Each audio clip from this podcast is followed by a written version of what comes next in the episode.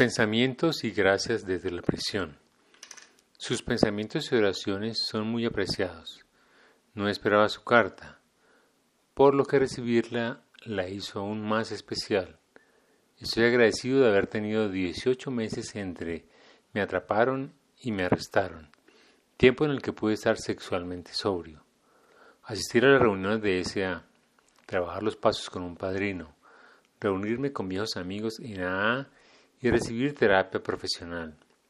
Incluso pude hacer algunas enmiendas críticas del noveno paso antes de ir a prisión.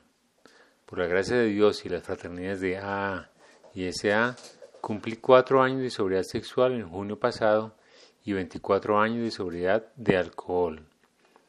Mantenerse sexualmente sobrio y libre de lujuria no ha sido tan fácil como mantener la sobriedad emocional. Paso por periodos de miedo, ira, autocompasión, culpa, reproche y otros estados mentales y emocionales negativos, cada uno de los cuales varía en intensidad y duración. Pasan con el tiempo. Lo que realmente los mantiene es el tiempo y la energía que les doy al analizarlos, reflexionar sobre ellos y luchar contra ellos. Tradicionalmente he sido uno de esos estudiantes de los doce pasos que creían que debía hacerse un inventario y examinar cada perturbación emocional y pensamiento negativo que surgía. El resultado final solía ser la frustración y el enfado conmigo mismo y con mi padrino. Me tomó tanto tiempo apreciar la diferencia entre el trabajo de pasos impulsado por la perfección y hacer los pasos con el espíritu correcto. Finalmente aprendí que a veces basta con reconocer la presencia de una mentalidad negativa y no resistirla ni alimentarla con más pensamientos negativos. Esta prisión está en bloqueo modificado desde que llegué en enero de 2020 debido al COVID. Solo tenemos un par de horas de recreación y educación biblioteca todos los días. No hay servicio de capilla o programa donde normalmente se llevaría a cabo reuniones de AA o SA. Intenté organizar una reunión de SA con otras cinco personas interesadas en mi unidad de vivienda a principios de este verano. Desafortunadamente se está desvaneciendo.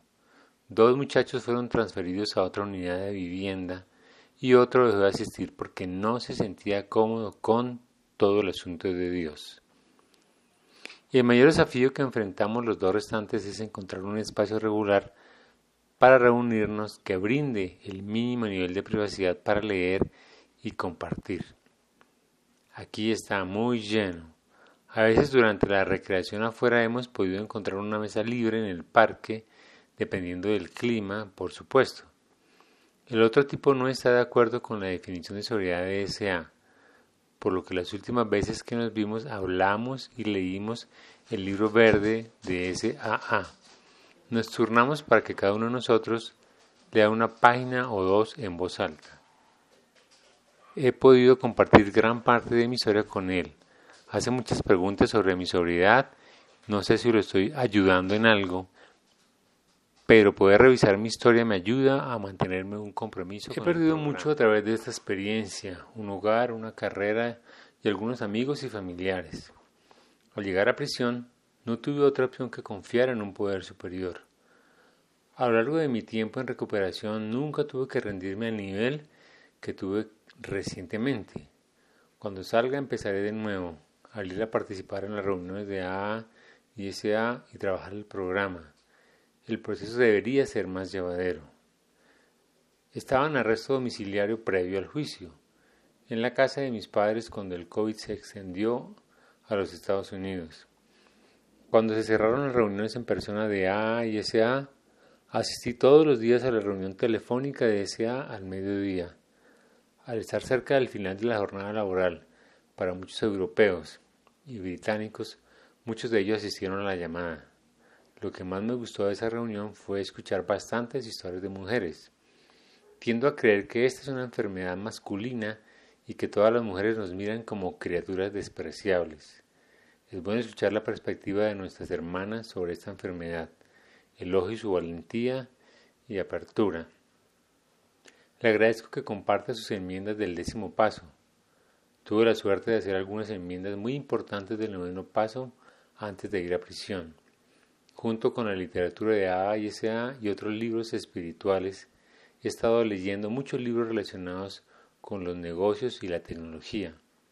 También estoy tomando un curso por correspondencia con un certificado paralegal.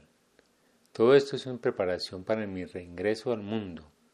Probablemente terminaré haciendo una serie de trabajos diferentes para ganarme la vida, uno de los cuales será el diseño web y gráfico independiente y la gestión de proyectos creativos, que es lo que solía hacer antes de que me arrestaran. Ya veremos. Todo es posible un día a la vez, ¿verdad?